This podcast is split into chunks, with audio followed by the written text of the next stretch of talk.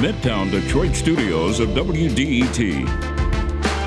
This is Detroit Today.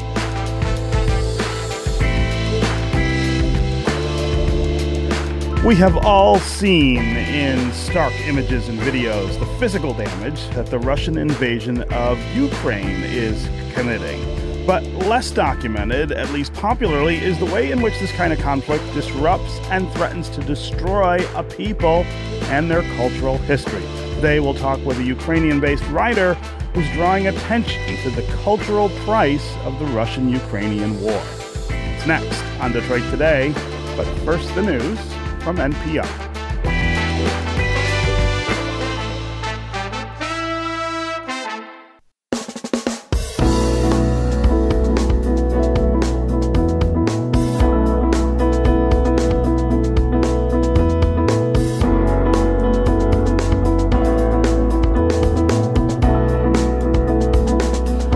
Good day, and welcome to Detroit Today on 1019 WDET. Stephen Henderson as always, thanks for tuning in. It's now been a few months since Russia invaded Ukraine, and the war there has turned into one of attrition. Russia is hoping to break down Ukrainians over time, and Ukrainians are still resisting, still fighting to maintain their sovereignty. The results, of course, have been violent and chaotic. More than 7,000 Ukrainian civilians are reported to have died, and likely more than 12 million Ukrainians have left their homes, fleeing the country for other places. Inside Ukraine, buildings are being shelled, and it's hard to sleep. Difficult to know when the next bomb is going to drop and where. But a lot of people are still describing Ukrainian patriotism as inspiring awe, saying that their resistance is heroic. They just are not ready to back down. And that means the ongoing battle will continue to have rippling effects around the world with more refugees, more food shortages, more supply chain issues, and higher prices. This war does not appear to be going anywhere very soon. Our guest today, Andrei Kurkov, knows this war very well. He was born in Russia, but he grew up in Ukraine. And he has experienced the current invasion in Ukraine alongside his family.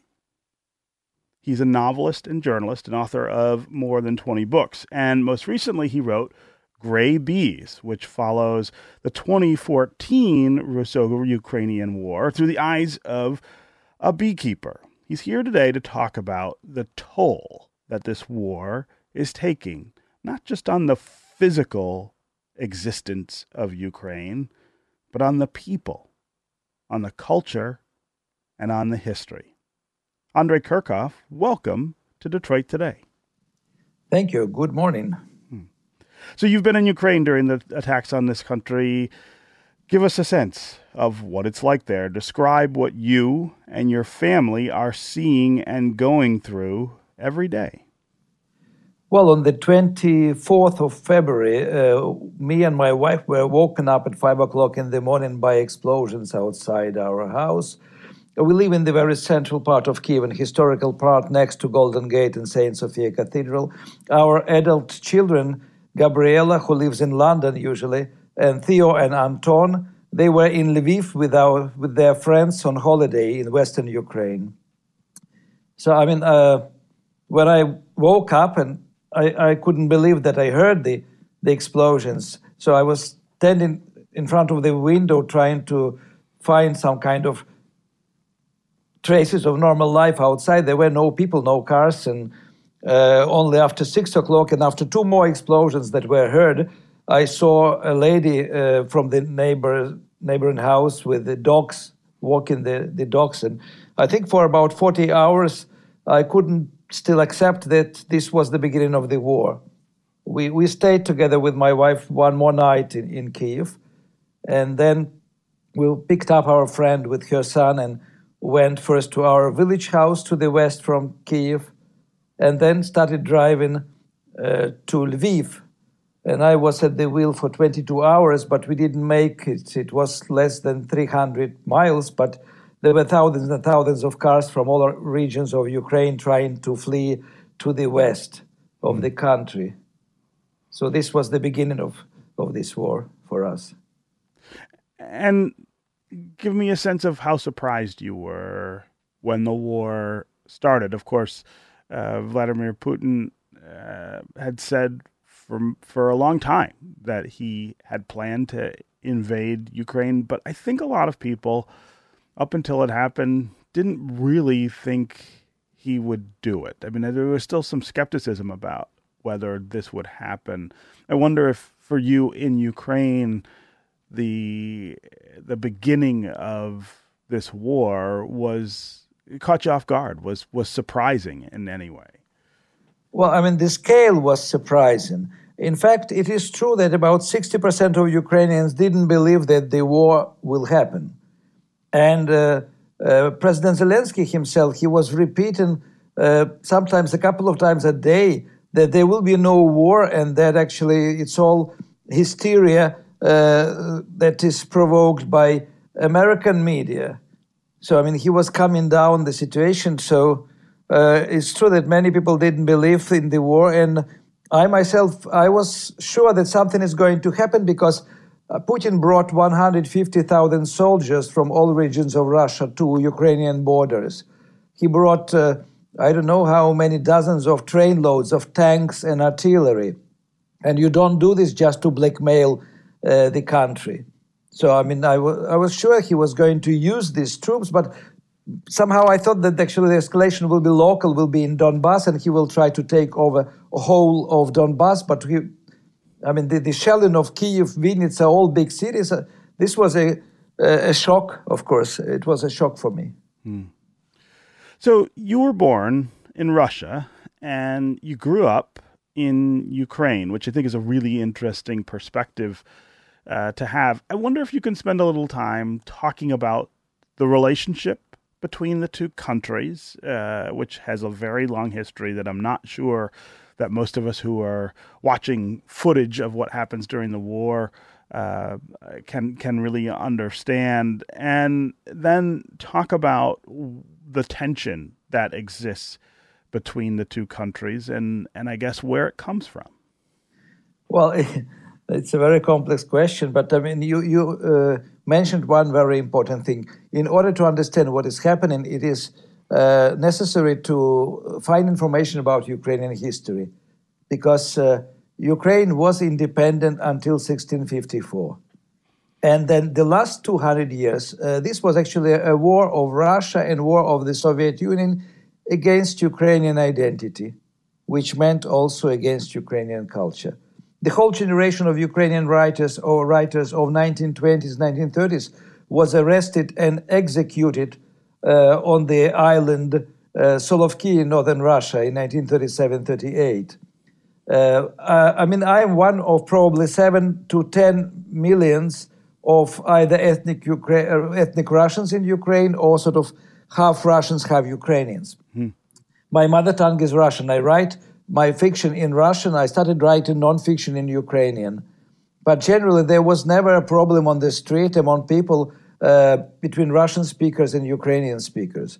Ukraine is a multicultural country. We have Hungarian speakers, Gagauz speakers, Crimean Tatar with their language and culture, etc. But uh, of course, because of the difference in mentalities, and Ukrainians are individualists, uh, Russians are collective people. I mean, they, they, they had only monarchy in, in, in their mentality matrix. And Ukrainians, before 1654, they were free people. I mean, they had Cossacks army, which was guarding the borders, but the Cossacks were not soldiers. They were not really very loyal to their commanders. And in Ukraine, we had election of the leaders of the of Getman, who was a military leader and leader of state, and of higher officers. So there was always more democracy and more anarchy at the same time in Ukraine. That's why Ukrainians never wanted to join, for example, collective farms in the Soviet times in 1920s and 30s. And because of this, up to 300,000 Ukrainian farmers were deported by the Bolsheviks, by the communists to Siberia. Because of this, Ukrainians were punished with artificial hunger in 1932 33, in, in which up to 7 million people died. So, so I mean, there was always uh, a drama in Russian uh, Ukrainian relations. Mm-hmm. But in the Soviet time, it was forbidden to talk about this artificial hunger or deportations. Yeah. And the current conflict, um, uh, Vladimir Putin uh, says that Ukraine is inflaming tensions between the two countries and that the United States is partially responsible for those tensions as well. Um, uh, talk about from that perspective, I guess, what, what, what what's going on? Why is Russia invading Ukraine? And is Vladimir Putin right about any of the things that he's saying about what Ukraine is doing? Well, I don't believe a word uh, that Putin says. In fact, actually, 10 years ago, he loved to repeat that Ukrainians and Russians are two brotherly nations. Then he changed the narrative, and recently he was saying that Ukrainians and Russians are the same nation, one nation. Mm-hmm. And before the war, he said that Ukrainians don't exist, and Ukraine was invented by Lenin. So, in, in fact, actually, for Ukrainians, the, the choice was always uh, between Russian Empire or Soviet Union or slavery in the new Soviet Union, which Putin tries to create now, or remain an independent free country. And uh, in this situation, the only uh, safe route into the future was via membership in European Union, uh, via European way of development. And uh, most of Ukrainians were for European way of development because for Ukrainians, freedom is more important than money and stability and quality of life. For Russians, stability is more important than freedom. That's why they actually they gave up their freedoms. They don't have a position. They accepted that Facebook, Twitter, Instagram are switched off by Russian authorities. They don't protest because they are frightened, or they accept that uh, they can change nothing. So I mean, it is two completely different nations. Not only linguistically, because I mean, linguistically it is a questionable thing. Many languages are spoken, in Ukraine. But psychologically and mentally, they are definitely different and practically the opposite. Hmm. I'm talking with uh, Andrei Kurkov, who is uh, a writer, journalist, and novelist who's written more than 20 books. His most recent novel is Gray Bees, which follows the Russo Ukrainian War that started in 2014 through the eyes of a beekeeper. We're talking about the current invasion of Ukraine by uh, Russia uh, and the damage that it's doing to Ukraine, not just in a physical sense, but in a cultural and a historical sense. Um, we want to hear from you during the conversation as well. What do you make of the current state of this war between Russia and Ukraine? Uh, what do you make of the Ukrainian resistance? that is going on. I think a lot of people have been surprised by how much uh, vigor the Ukrainians are bringing to their pushback against the Russian invasion. Uh, do you think the United States and the West are doing the right thing by imposing sanctions on Russia? Do you think they go too far or not far enough? Do you think Americans and the West ought to be doing more to try to push uh, Vladimir Putin to withdraw from uh, Ukraine. Uh, also, give us a sense of what you make of America's stand with regard to Ukrainian refugees. Uh, is it open enough? Are we embracing uh, people who are fleeing this conflict uh, with as much enthusiasm as we should. As always, the number here on the phones is 313 577 1019. That's 313 577 1019. You can also go to the WDET Facebook page and put comments there, or you can go to Twitter and hashtag Detroit Today, and we'll try to include you in the conversation that way. We especially want to hear from folks who have roots either in Russia or in Ukraine. Um, tell us how this is affecting you. How is it affecting your family? Uh, do you have family in the region? And what are you hearing from them about uh, about the things that are going on. Uh, again, 313-577-1019 is the number on the phones. Uh, Andre, I want to uh, talk a little about this resistance um, that Ukrainians are are putting up, and again, the the the, the surprise I think that that uh, the world has maybe been taken by a bit because of how vigorous that resistance is. What does that look like inside Ukraine? What are you seeing from your neighbors and your community with regard to fighting back against the Russians? Well, I can see that for the third time, actually, Putin consolidated Ukrainian society. And actually, because of this war, because of the war that started in 2014, because of annexation of Crimea, Ukrainians are becoming one powerful political nation. I mean, the resistance is so strong because also of the solidarity of the world with Ukraine, because of the help that comes from the States, from Great Britain, from Europe. And actually, I should say that actually a lot of people who are not serving in the army, who didn't rush to the front lines to defend the Ukrainian territory, who remained in their cities, I mean, they became volunteers and they are helping refugees, just like we were helped when we moved uh, to Uzhgorod, and an old lady gave us the key from her small apartment.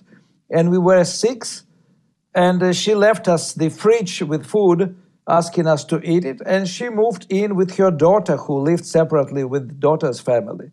And so lots of people in Ukraine are helping refugees. Now, actually, we are displaced, person, displaced persons.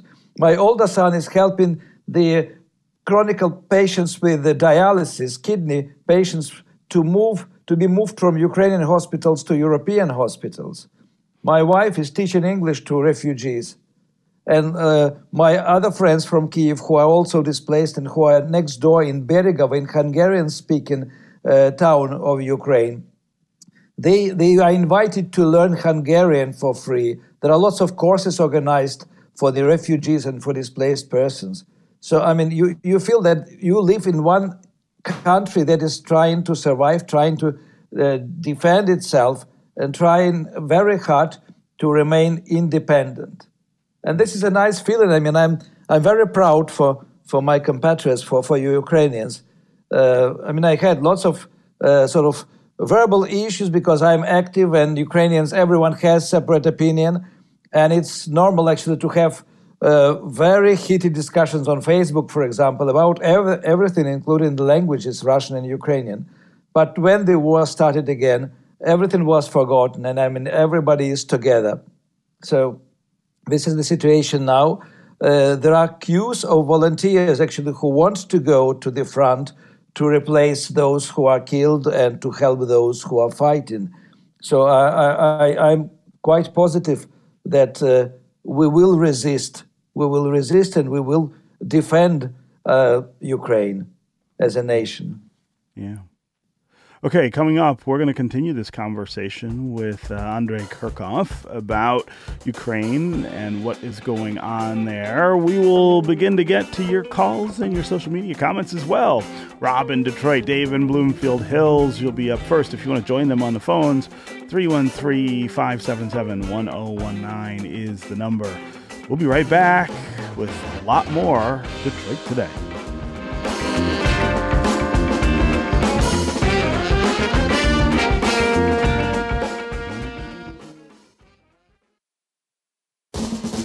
WDET is your place for open dialogue. The music you love. Real news and in depth analysis. And cultural experiences. The sound of Detroit.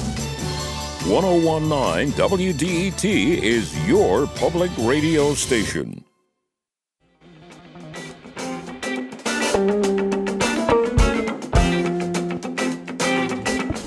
You're listening to Detroit Today on 1019 WDET. I'm Stephen Henderson, and as always, thanks for joining us. Our guest is Andrei Kurkov. He's a Russian born, Ukrainian based writer, journalist, and novelist who's written more than 20 books, and his most recent novel is Gray Bees, which follows the Russo Ukrainian War that started in 2014 through the eyes of a beekeeper. We're talking about this current invasion by the Russians of Ukraine, uh, the damage that it's doing to Ukraine and Ukrainians, uh, and talking about the, the, the social cultural impact of what's happening. We're all, I think, glued to the televisions and our phones, uh, watching images and videos of the physical damage that this war is doing. Of course, uh, there are millions of people who live in Ukraine and have lived in there in in that region for for a very long time. Of course, um, what is the impact on them? What's the impact on their lives?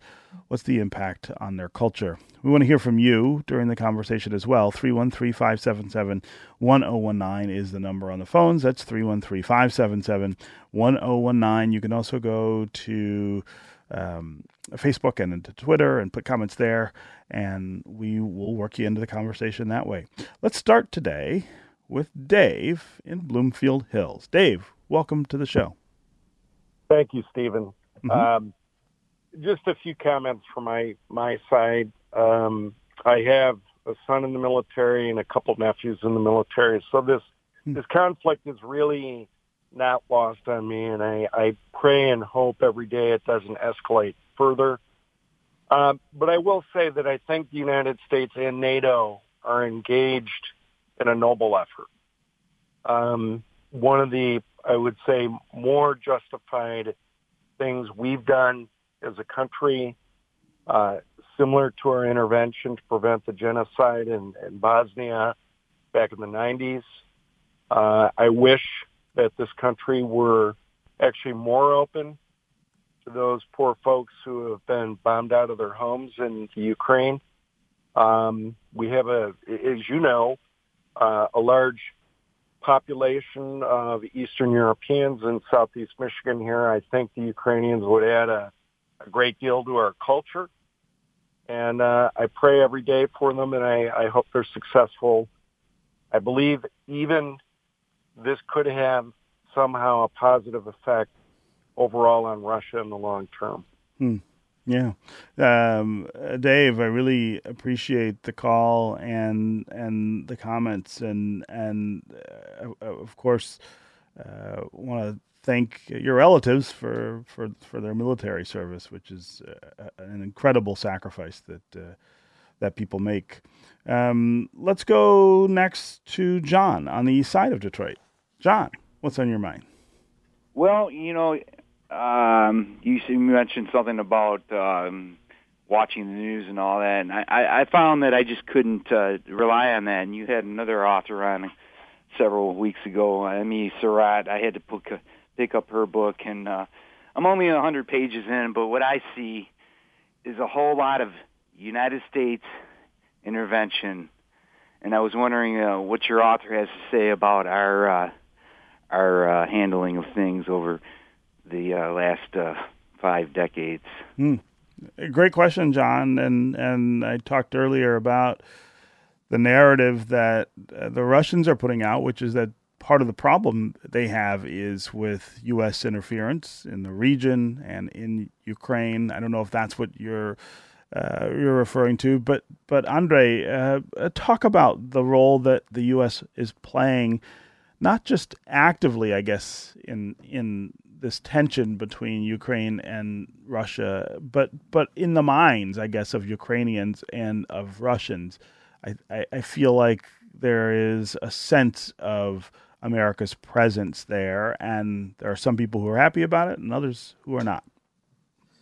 Well, uh, the relations between Ukraine and America are quite old and very important for for Ukrainians because there was a huge immigration to Canada and to the States starting from 1850s, uh, from Galicia, from Western Ukraine mostly. And since then, actually, half of Ukraine was definitely pro American, and uh, the American dream existed in the Soviet Union in a much more powerful way in Western Ukraine and in Baltic states than in, in Russia itself. Russian narrative was always anti American because uh, Soviet Union and Russia, they considered uh, America, United States as competitor. So I mean, it, they they thought that actually America is fighting with Russia or Soviet Union uh, in order to dominate the world. this war in Ukraine on the higher geopolitical level is actually, uh, yes, Russian America or Russian Western war. And uh, Putin doesn't hide it. He said that actually this is the, the war with the collective West. Uh, but on the ground level, it is war against existence of Ukraine. It's the war to expand Russian empire and to get uh, to the border with European Union. And what will happen next, one can only guess. Uh, but uh, uh, Russians, I think, and Putin sincerely believes that all the protests, all the pro-democratic uh, movements and activities in Ukraine were sponsored or paid by America, including Euromaidan, including just uh, the protesters were paid to be protesting, which is a complete lie because I took part in the Orange Revolution mm-hmm. and I spent all this time on Maidan and in different cities and towns of Ukraine. I did take part in the uh, Euromaidan. I was never paid or offered any money, but at the same time, actually, anti Maidan protesters were paid, and you can find videos of these moments uh, on YouTube. So there, there are lots of anti American myths that existed in the Soviet time, and then they they were transferred to post-Soviet time, and they exist now, and they are supported in Russia by uh, official media. Yeah. But uh, yes, America is on the Ukrainian side, and without American help, Ukraine probably wouldn't be able to resist uh, uh Russian aggression. So I mean, Ukrainians are fighting not for for the right to be rich, but for the right to be free, for for freedom of speech, for freedom of religion, for freedom of thought, which practically doesn't exist anymore in Russia. So Ukrainians have a choice if they suddenly, I mean, if this help is stopped uh, and uh, Ukrainians don't have enough ammunition and the country is occupied. So for Ukrainians, the choice is between emigration and living under occupation as slaves, as silent slaves. Yeah, yeah.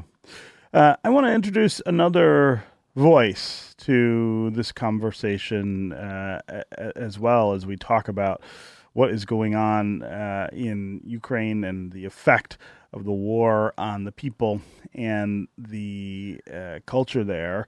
Um, Dr. Olena Daniluk uh, is vice president of the Ukrainian American Civic Committee, uh, Ukrainian American Crisis Response Committee of Metropolitan Detroit. Uh, she grew up in Western Ukraine and now lives here in Southeast Michigan. Uh, Dr. Daniluk, welcome to Detroit Today. Good morning, everyone, and thank you for inviting me. Yeah. So uh, this war has been going on for months, as we've been talking about. I, I wonder what it's been like for you as someone from the Ukraine who lives here in, in Southeast Michigan. Uh, tell us what you're hearing from uh, people you still have contact with there, and and how worried I guess you are about um, about the damage that uh, that this war is doing. Uh, that's devastating for all Ukrainian American community here because, as you know, those battles and over and over and over in, in Russian invasion to Ukraine for the last eight years, we always it was, was always kept us very alerted. And right now, this war is breaking our hearts, and Ukrainian and Ukrainian Americans trying to help as much as possible we can from here. And this crisis response committee, as you mentioned, is formed actually two weeks before before war broke up, because uh, we we were trying just to raise voices to the problem, what we have been seeing all over the last eight years and escalating of those problems.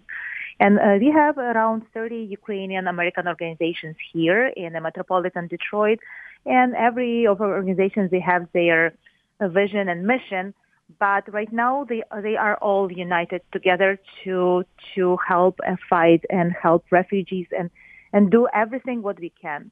And as for me, especially for last 10 years, we had a lot of newcomers coming here. And because borders were open a little bit more, so more Ukrainians were able to visit us here on a tourist visas to see and to, uh, to be with us. And right now, as you know, a couple programs are existing to host refugees. But again, uh, a lot of I have six cousins in Ukraine. Uh, they are with kids with their families.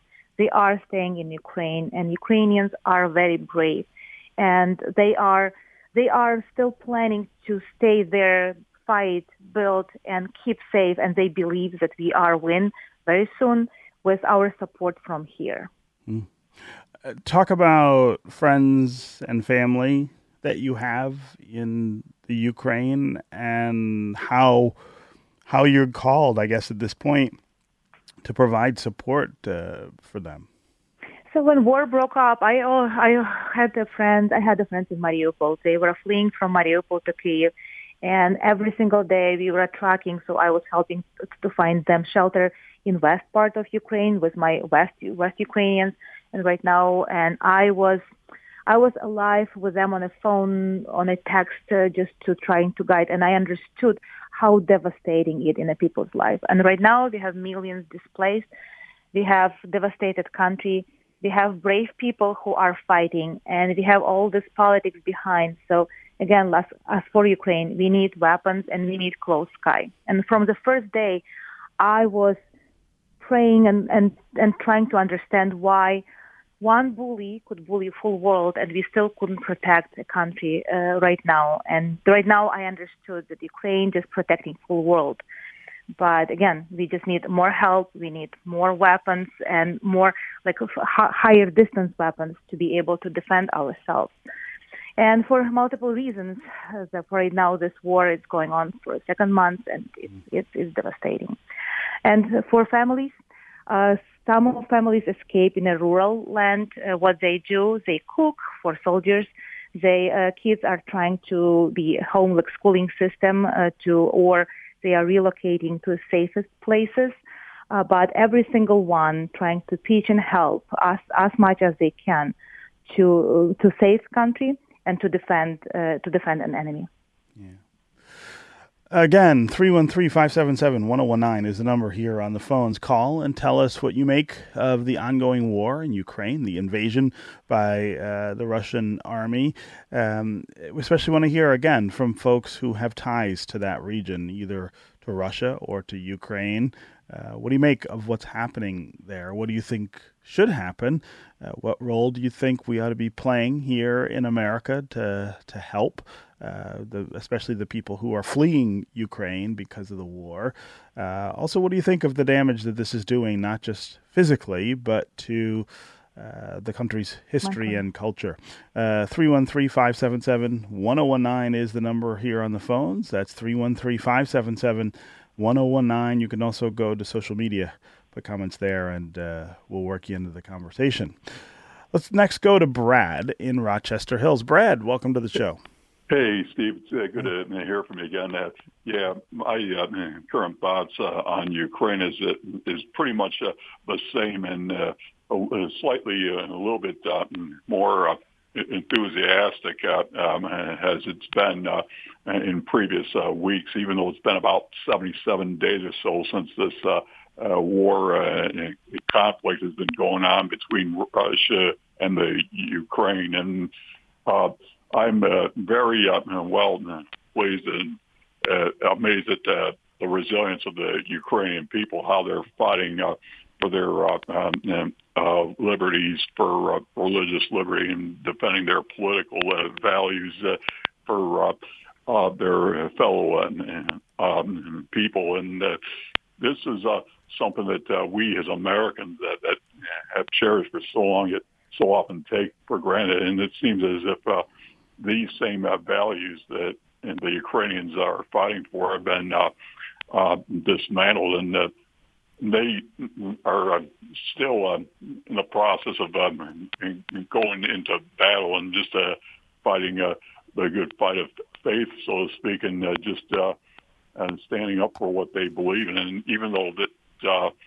Uh, and many of them uh, wanted to um, get out of there, and many of them went to Poland. Some of them might have even come to the U.S. Uh, mm-hmm. There are some that um, wanted to stay there, and some that have uh, left there temporarily have uh, made a comeback. And I'm uh, really uh, well uh, pleased that how and their president Vladimir Zelensky is uh, every now and then when he has to is uh, leave his uh, comfort zone of his uh, presidential office and put on a civilian clothes just to go into battle, just to fight for his um, fellow um, country people. Uh, uh, Brad, I really appreciate the call and the insight. Uh, Andrei Kurkov, I want to talk a little more specifically about the cultural damage uh, that that you know Brad references here in in in his call, and and what you feel is happening with that in, in, in Ukraine right now. Is that something that, that is visible or or palpable uh, while this war unfolds? Well, it's more than visible because in the first days of war, a museum of famous Ukrainian naive artist Maria Primachenko was shelled and destroyed. And while it was burning, actually the people who lived next door in the small town of Ivankiv next to Kiev, they were rushing inside burning museum and taking the remaining paintings out. And they are keeping now these paintings and drawings in their houses. So, I mean, one could think that this was an accidental shell because they didn't actually uh, see what they were destroying. But several days ago, a single missile destroyed uh, the museum of the most famous Ukrainian classical philosopher Grigory Skovoroda, uh, not far away from Kharkiv. And uh, in the village where museum was situated, there was no military installations, there was no Ukrainian army there was nothing of interest except for this museum. So it was obviously done on purpose. Because, I mean, since Putin believes that Ukrainians don't exist, and they exist and they have cultural identity, so this cultural identity, the history itself of Ukrainians, should be destroyed from Putin's point of view. And the result, we have dozens of museums now destroyed. We have uh, historical buildings in Kharkiv, in Chernigiv, in other places destroyed uh, Russian military burned down the archives of Chernigiv regional KGB, which had dossiers and files on the actual repressions against Ukrainians, and including Ukrainian artists and writers. So they, they are trying to destroy Ukrainian history. They are trying to destroy Ukrainian identity. More than 500 schools are in ruins. The theaters, I mean, the most famous theater in Mariupol was destroyed with one super bomb, which actually we still don't know how many people died under the uh, rubble of this museum. But it is not the only uh, the theater. It's not the only theater that is destroyed. So, so actually, and this is war not only against Ukraine as a political state. It is war against Ukrainian nation and Ukrainian culture and Ukrainian identity and it makes Ukrainians actually, uh, in a way, much more self-confident. They they understand that actually, if Russia is so much afraid of Ukrainian identity and culture and the language, because the language was uh, banned 40 times by Russian tsars be before 1917. Mm-hmm. So they, they, they become even more resilient in order to defend their identity, to defend the right to remain Ukrainians. Yeah, yeah. Okay, uh, Andrei Kurkov, uh, it was really, really great to have you here with us to talk about what's going on in Ukraine. Uh, thank you so much for joining us, and congratulations uh, on your work documenting what's happening there. Thank you very much for inviting me. Coming up, we're going to continue talking about Ukraine. We're going to keep Dr. Olena Daniluk uh, with us. We're also going to continue to hear from you on the phones and on social media. Larissa in Royal Oak, Jonathan in Dearborn, Rob in Detroit. We will get to you next. If you want to join them on the phones, 313 577 1019 is the number.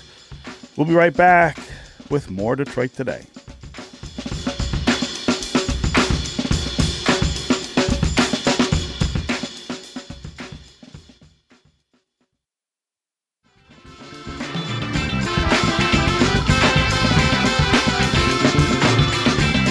This is Detroit Today on 1019 WDET. I'm Stephen Henderson, and thanks for tuning in. We're talking about Ukraine this hour, uh, the damage that's being done by the war caused by the Russian invasion and the toll that that's taking on Ukrainian people. Want to hear from you about what you think about that, but especially want to hear from you if you're somebody with ties in the region uh, and and have a more up close view of what's happening there.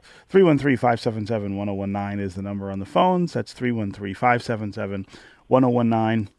You can also go to social media and put comments there, and we'll try to include you in the program that way. Let's go to Larissa in Royal Oak. Larissa, welcome to the show. Good morning, Stephen. Good morning, Elena. Good Uh, morning. Stephen, yeah, thank you for this important conversation today. Um, my fam- my parents came post World War II, and I think we grew up always knowing that we were this time capsule of protecting the Ukrainian culture and history and language because we knew it was under threat in the Soviet Union.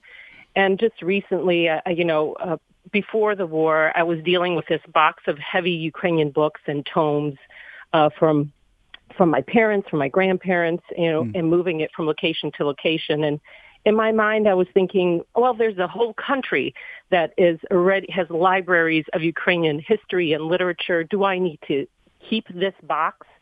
And then after the war, I realized that all of us have to keep our boxes because we don't know if those libraries, those tomes will exist. So we continue to be uh, protectors of the Ukrainian culture and language um, outside the country.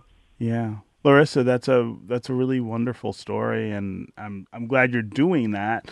Um, I, I, I can only imagine, I guess, uh, the emotional toll though of feeling like that's that's your role or your your job um, to, to to make sure that that survives. Uh, I really I really love that you called uh, Dr. Daniluk. I, I would imagine you are hearing stories like this quite a bit from people who are trying to again save what is being destroyed or at least threatened in Ukraine right now. Yes, I absolutely agree. And as you know, we have Ukrainian American Archives Museum uh, in Hamtramck. And I arrived here 19 years ago, and I remember people uh, like uh, from diaspora. They were resembling my grandmother, so I loved them. They were talking in a language like my grandmother used to talk. They had same customs, and they were preserving culture. If you would walk in any Ukrainian house here, you would see embroidery, you would see books on the shelves. Because uh, to on to be honest, it's hard to find like houses where you have plenty of books on the shelves with history, with schooling. And almost we have also school, Ukrainian Catholic school at Warren on a 12 mile between Ryan and Dequindre. And uh, also Ukrainian Saturday school where kids who are attending public schools or other schools still could be immersed in Ukrainian culture and, and uh, customs. And we have dedicated teachers here and uh, so the, and that he and I remember people were, passing away because they almost like 80, 90 or 100 years old.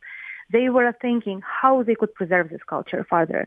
And many of them actually were sending all these books and treasures to Ukraine, back to Ukraine, to, to museums. And right now, we, we just don't know what, what would happen. So it's very important to keep and preserve culture because as you see, if that would be destroyed, it's, you know, without language, without our culture, without our treasures, it's very hard to pass it in, the, in other generations and save and save Ukraine. So that's one aspect what we are doing here as a diaspora. Yeah, yeah. Uh, Larissa, again, thanks very much for the call and sharing that story. Let's go to Jonathan in Dearborn. Jonathan, what's on your mind? Good. Good morning, Stephen, and good morning, Dr. Daniluk. I actually volunteer with Dr. Daniluk at the Ukrainian American Crisis Response uh, Organization of Michigan. Uh, I'm I'm the webmaster, but uh, but my uh, my grandmother uh, was from Kharkiv, and well, from Lozova, and her family lived in Kharkiv for a long time.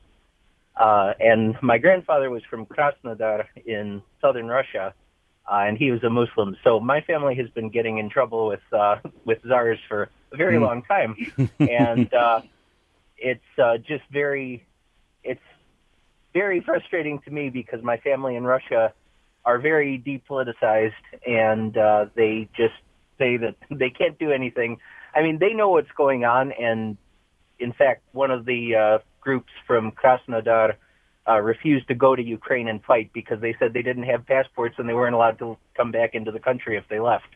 So people are resisting there in some small ways, but uh, it's still very frustrating that they are just so depoliticized and they can't, they don't feel that they can do anything. and really they can't.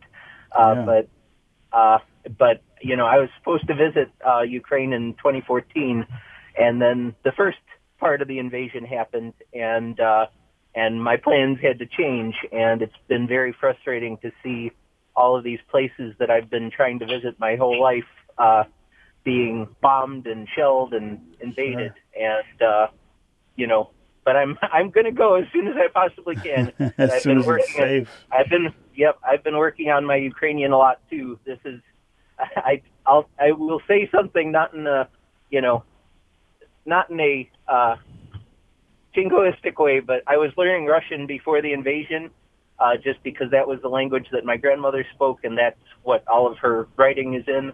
But uh, but I switched over to learning Ukrainian pretty much exclusively since then. Is that right? uh, wow. Yeah.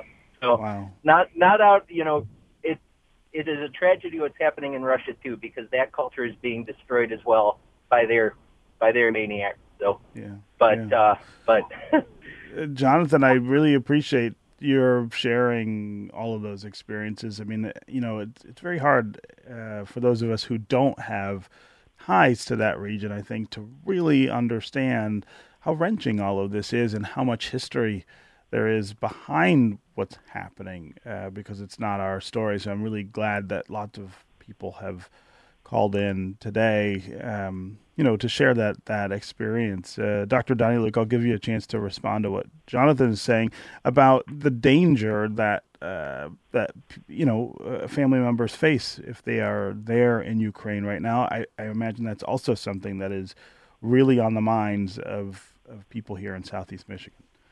Yes, and danger is existing every second because in, in it's not depending what region in Ukraine you are right now, and mountain area, West Ukraine or Eastern, and Eastern is bombed almost every. Uh, you know, you just don't know when when emergency could happen, but that's how people live uh, with their kids right now there.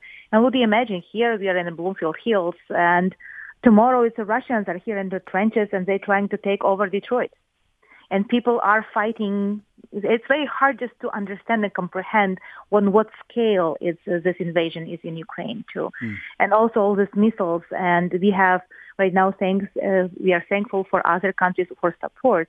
But again, this anti-missile system what Ukraine have right now, it's a little bit too late. Uh, it's we understand it's protecting, but if it had those systems eight years before, we would be a very powerful country to be able to protect people here in country.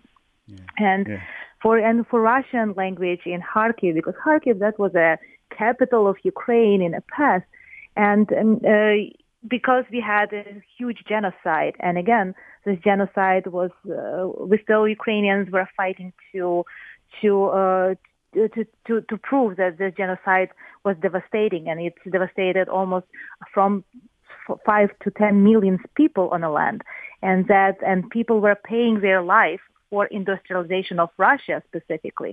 And that's why Russian language was kind of root language here. They were trying to push this language. And I remember when I was at university in west part of Ukraine, I applied for university and I was taught in Russian language in Ukrainian city. So I was uh, uh, literally I was tr- listening in Russian, writing my conspects because at that time we were writing everything what is in writing. We didn't have computers, so notes, uh, and I was scribing in Ukrainian, studying in Ukrainian, and later transliterating to the Russian when I had to respond in a class. So that's kind of small story from there. But yes, right now it's uh, we just every single day we're still praying. It's a lot of prayers, and we trying just to bring an attention because right now everyone is getting in other countries. It's a lot of problems in different countries right now, as you can see, and people why we should care about Ukraine. So we still have to we still have to bring this knowledge, and we still have to ring all bell and whistles because until we will not ending this war, until we not prove and fight and return our borders back and uh, and just fight Russians there.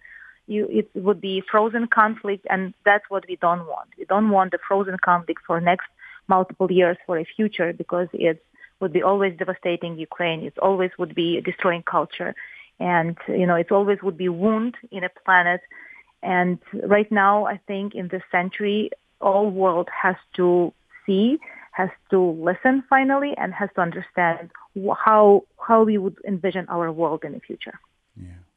Okay, uh, Dr. Olena Daniluk, it's really great to have had you here to talk about how all of this is playing out in Southeast Michigan uh, with regard to Ukraine. Of course, we hope uh, your friends and family there are are safe, and of course, hope that uh, all of this ends sometime soon. But thank you very much for joining us on Detroit Today.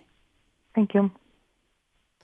Okay, that is going to do it for us today. Come back tomorrow when we're going to talk about a new ProPublica article that explains how people came to believe the big lie, this false notion that the 2020 election was somehow stolen from former President Donald Trump. Detroit Today is produced by Sam Corey. Our program director is Joan Isabella. Technical director and engineer is Matthew Trevethan. And uh, these days we are getting some really important help from WDET's Nick Austin. Detroit Today's music is created by Sam Bobian and by Will Sessions. This is 1019 WDET FM, Detroit's NPR station, your connection to news, music, and conversation. We'll talk again tomorrow.